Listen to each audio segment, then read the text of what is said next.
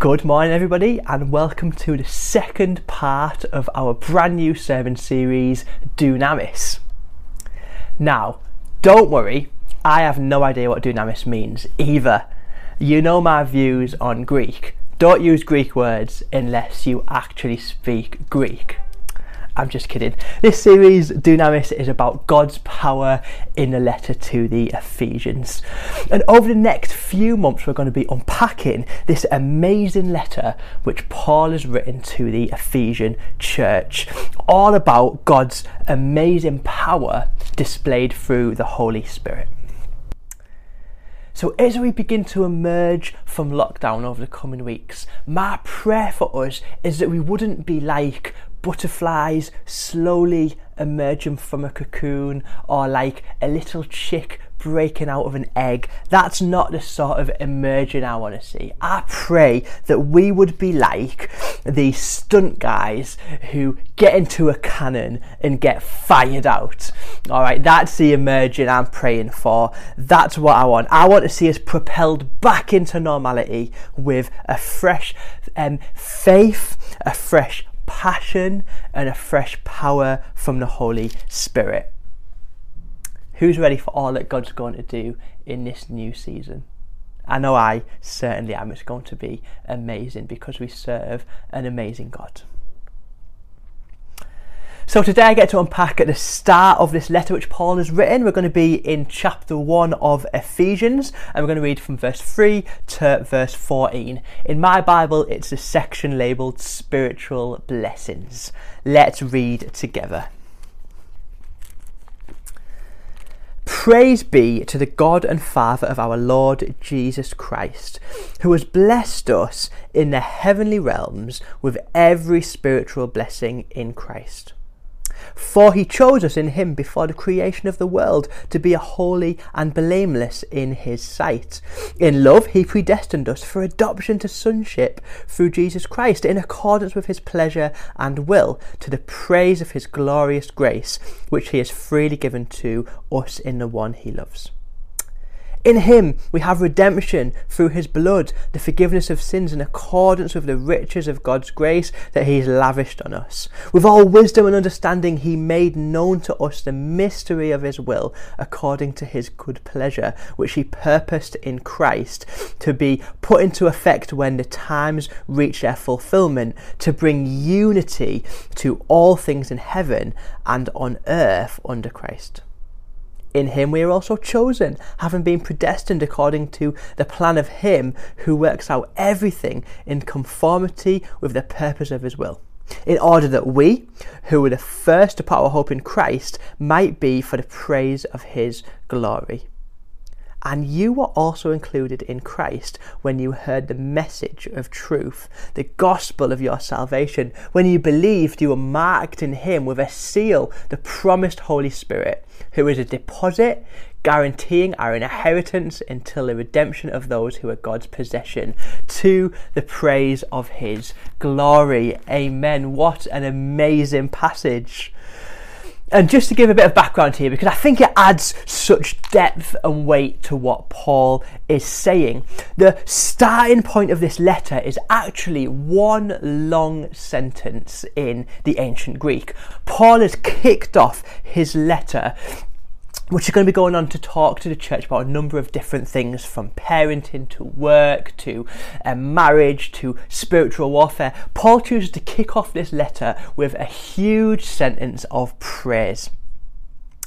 This is an action packed letter, but before any of the content, Paul starts with praise. So Paul dives straight into this letter with this poem, with this sentence of praise and worship to God. But the most amazing aspect of this letter, it comes when you realize where it was being written from. Paul was writing this, this letter, this praise passage from prison. He was in prison in Rome. He was bound up in chains. He was probably hungry, cold, almost certainly in pain, suffering a pretty desperate situation which probably seemed hopeless. But it's from that prison cell that Paul writes this amazing opening paragraph of praise. He starts by proclaiming in verse 3 that he is blessed. You know, I love that feeling of just like recognizing to God, like I am blessed. Like a few um, weeks ago, I went to the beach with Haley and the kids, and it was a gorgeous sunny day. And we'd found this amazing secluded bit of the beach. There was no one else there really, and um, the kids were just playing. I was lying on the sand dunes. It was sunny, and I was just thinking, man, I am blessed. This is so good. Like that's a sometimes we can we can see that can't we? We can relate good situations with blessing. But Paul's not on a beach sunbathing when he's writing this. Paul's in prison. And what does he start by saying? He starts by saying, I am blessed. What does this teach us? Well, it teaches us that blessing doesn't depend on your physical circumstance. You're blessed in a way which is much deeper. So, from his prison cell, Paul goes on to this uh, in his passage to list a number of reasons why he's blessed. I think that's a really good thing to do to count your blessings. So, this morning I've just picked out five blessings which Paul um, brings up and reminds us of, which were true of him and are true of us because we're believers. But the key to all of this, all right, comes at the end of verse 3 when Paul says, Praise be to the God and Father of our Lord Jesus Christ, who has blessed us in the heavenly realms with every spiritual blessing in Christ. That's the key term there, in Christ with each of these five things which we're going to go through this morning that I've picked out, Paul is saying that these blessings are made available to us not because of anything that we've done, but because we are in Christ.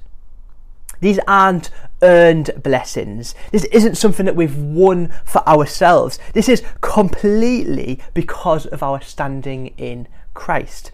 What is true of Him becomes true of us we are in Christ. Like, let me illustrate it this way, alright? So, I'm a big Liverpool fan, as you all know, and Liverpool's manager is Jurgen Klopp. And imagine if I became friends with Jurgen Klopp. It, it, might happen. He's a Christian. You never know. We might meet at some point.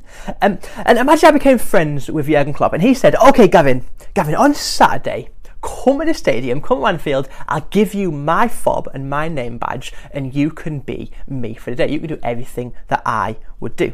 You can roam around wherever you want. And if anyone stops you, just tell them that you've got my permission, show them uh, my name badge, and say, actually, uh, Mr. Klopp says it's okay. What might I do? Well, I might go straight into the VIP area and I might get myself a glass of wine and a bit of food. And the waiter might stop me and say, Excuse me, sir, should you be in here? And I can flash my badge and say, It's okay, it's okay. Mr. Klopp says, It's okay. Or what else might I say? Well, I might walk onto the pitch and the stewards might be like, Stop, stop, you can't be here. And I just show them the badge and say, No, it's okay. Or I might go and sit on the manager's special reserved seat for the best view of the match. And if anyone tries to stop me, I can show them the badge that says Mr. Klopp, manager. Or I might go into the dressing room and chat to the players while they're getting changed. I would have access to all of these amazing things, not because of who I am, but because of who Jurgen Klopp is. Not because of anything that I've done, but because of his title and his authority given to me. I can do it because he allows me to do it. I have a friend in a high place who says that for today, what I have access to, you have access to. The privileges that I get are the privileges that you get.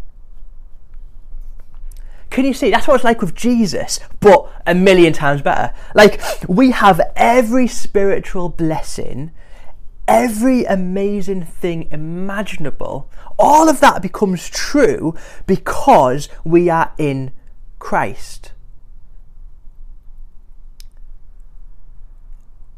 Literally everything that is true of Christ becomes true of us. What a blessing and what an amazing start to this letter that Paul is writing.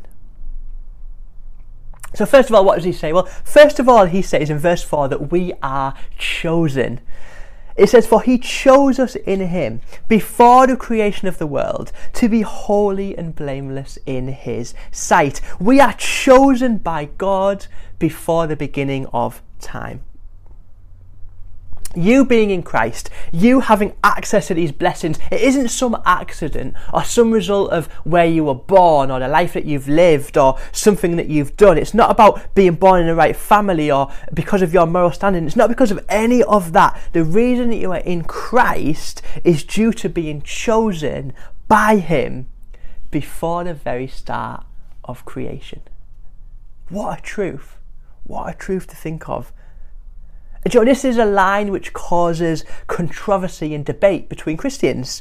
Some people find it challenging. Some people find it this great mystery. Well, if we're chosen before the beginning of time by God, then how can we have free will? It's a complicated verse. But I heard it described amazingly by Andrew Wilson, um, who explained this great mystery like this. He said that this is a mystery we'll never understand, but imagine you approach a huge doorway in front of you. And on top of the door, it says, Open to all comers who trust in Jesus. And as you walk through the door, you turn around and you look at the doorway behind you, and written above the doorway on the other side is uh, it says, chosen before the beginning of time. I can't, in my human mind, work out how both of those things are true. That's the great mystery. But Paul, writing this letter, he doesn't see that as some great um, mystery to bring confusion. He sees it as a real source of comfort. You are chosen not because of anything that you could ever do. The basis of being chosen is that you are in Christ. It's all God's doing just amazing. The second blessing we, we see in verse 5, it says that we're adopted. It says he predestined us for adoption to sonship through Jesus Christ in accordance with his pleasure and will. This is another amazing truth. Predestined means that your destiny, your purpose, your reason to live was to be called a child of God. You are adopted. And this is different to being forgiven. This isn't just about being found not guilty. This isn't like a courtroom and a judge says you're not guilty, you're free to go. This is much deeper than that. You're brought into God's family. You're adopted. You're called a son or daughter of God. Being in Christ, you get access to what the Son gets access to. You're seen as a son or daughter. Like I think about my own children, they get access to my attention that no one else can get. If my son wakes me up at 5 a.m. and wants to play fight, you want to bet that we're going to get up at 5 a.m. and play fight. If I'm working away and I'm busy on my laptop and one of the kids hurts themselves, I'll be straight there. They get access to my attention. If I'm busy doing something at home and the kids want to play, then they can come up to me and, and, and approach me and say, Daddy, we want to play it, and I'll play with them. They get special access to my attention that no one else gets.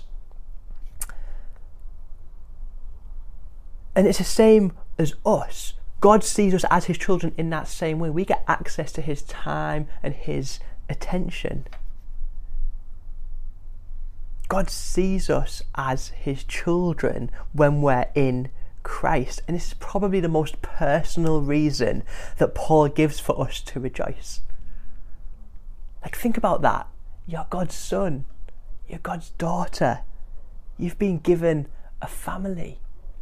It's wonderful.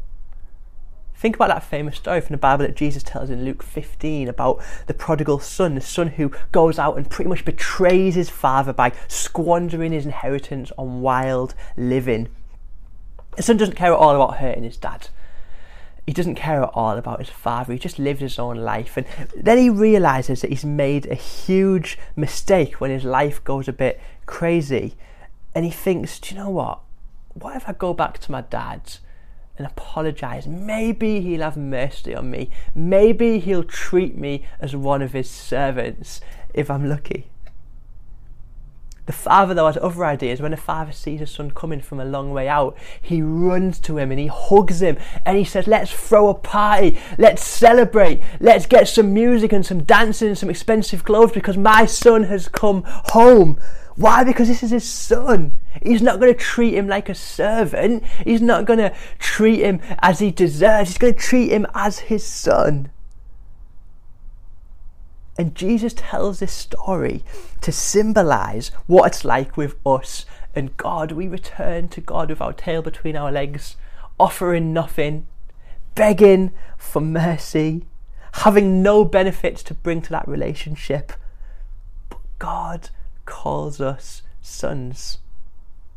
When we're in Christ, we are adopted. What a blessing! What a blessing. Thirdly, in, in verse 7, it says that um, in him we have redemption through his blood, the forgiveness of sins, in accordance with the riches of God's grace. Verse 7 says that we are redeemed. This is a blessing that we have as followers of Jesus we're redeemed. What on earth does it mean to be redeemed? Well, if we think about the word redeemed, we use it in a lot of different ways in our society, don't we? Like, think about the footballing analogy. When a goalkeeper makes a mistake in a football match that leads to a goal, it happens quite often. The goalkeeper will make a mistake and the other team will score. Then a few minutes later, he might make an amazing save. He might save a penalty, you know, and the commentator will say the goalkeeper has redeemed himself there the person has redeemed himself. He's been redeemed. His past mistake has been made up for. And that's true of us. The mistakes that we've made in the past have been made up for because of Jesus. We also use the word redeemed for a voucher, don't we? So, like, I've got a Nando's voucher at home, and I've been waiting months and months to use my Nando's voucher. And when I finally go to Nando's and give them my voucher and uh, redeem it, that'll mean that the cost of my food will be covered by the voucher. Okay, so I'll give them the voucher, and the voucher will take on the cost of my meal. And it's the same with us the cost has been taken by Jesus. We have been redeemed. What would have cost us everything costs us nothing because of Jesus.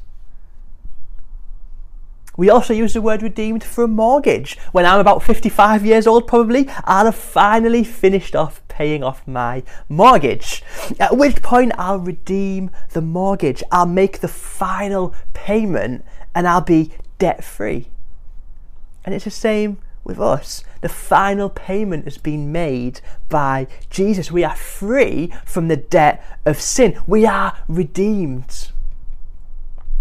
Look, there's lots of ways we use the word redeemed in our society. We talk about redeeming slaves and setting people free. A price is paid and a slave is set free. The point is that God has made us free in His sight, and that means that we no longer have to pay the penalty for our past, present, or future sins.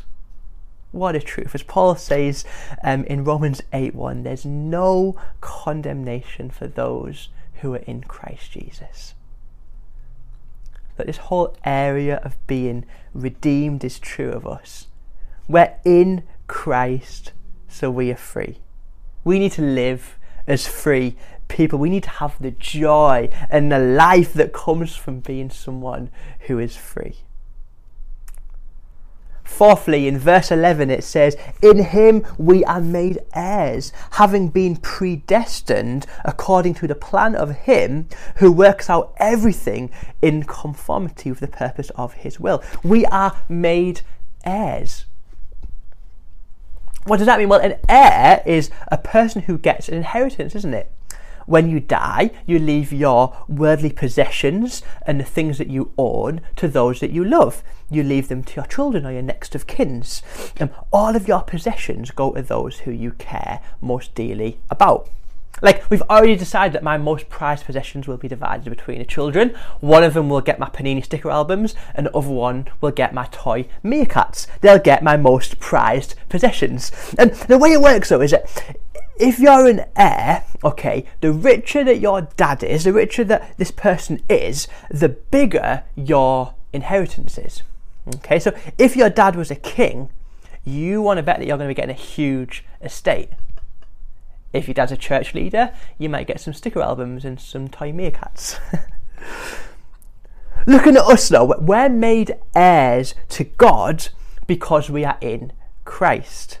All of the blessings afforded to Jesus are afforded to us. We get to live in the joy knowledge that our inheritance is wonderful and it's vast. Our future is secure because we are heirs of God.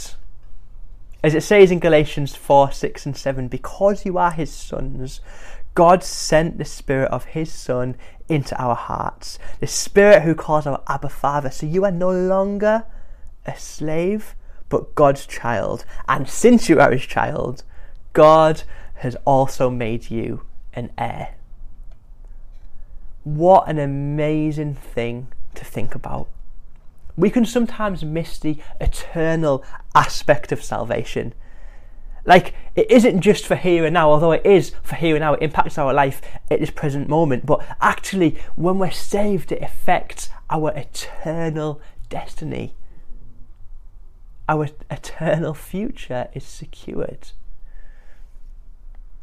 Finally, the final blessing which Paul mentions is in verse four, uh, verse thirteen, and it says this: It says that and you also were included in Christ when you heard the message of truth, the gospel of your salvation. When you believed, you were marked in Him with a seal, the promised Holy Spirit. Okay, we are sealed by Christ by the Holy Spirit. We're sealed in Christ by the Holy Spirit. Now, this took me some time to get my head around, all right?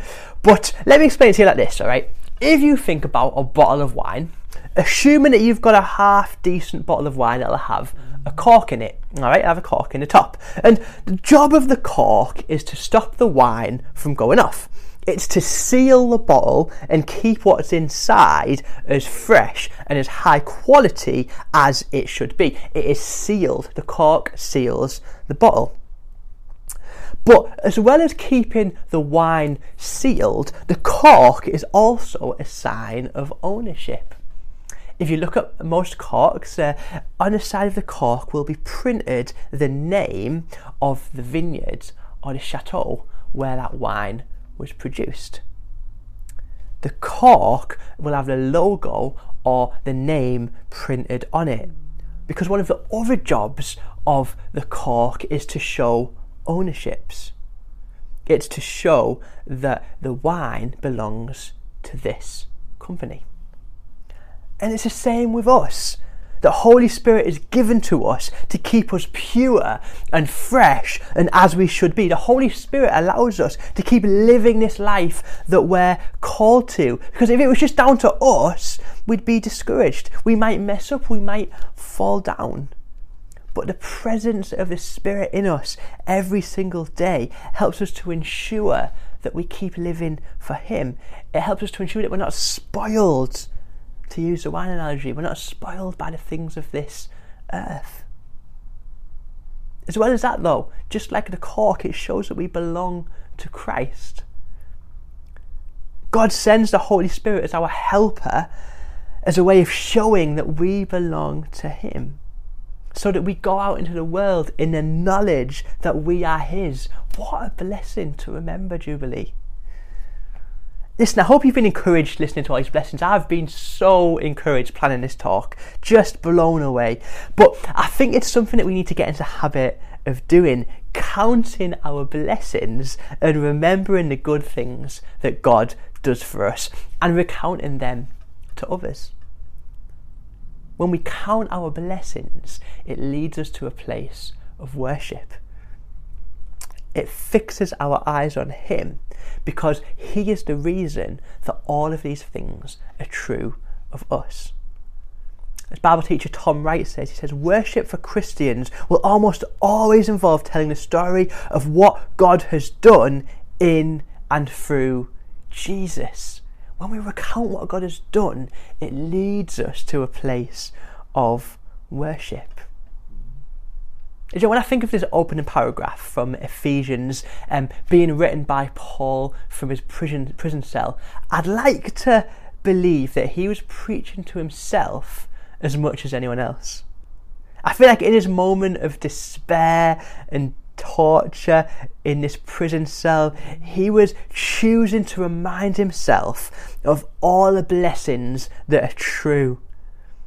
And the fact that these blessings don't depend on his current circumstances. It's such good news. Look, you guys, we, we will all have our own circumstances that we're going through at the moment. Good things, bad things, painful things, difficult things.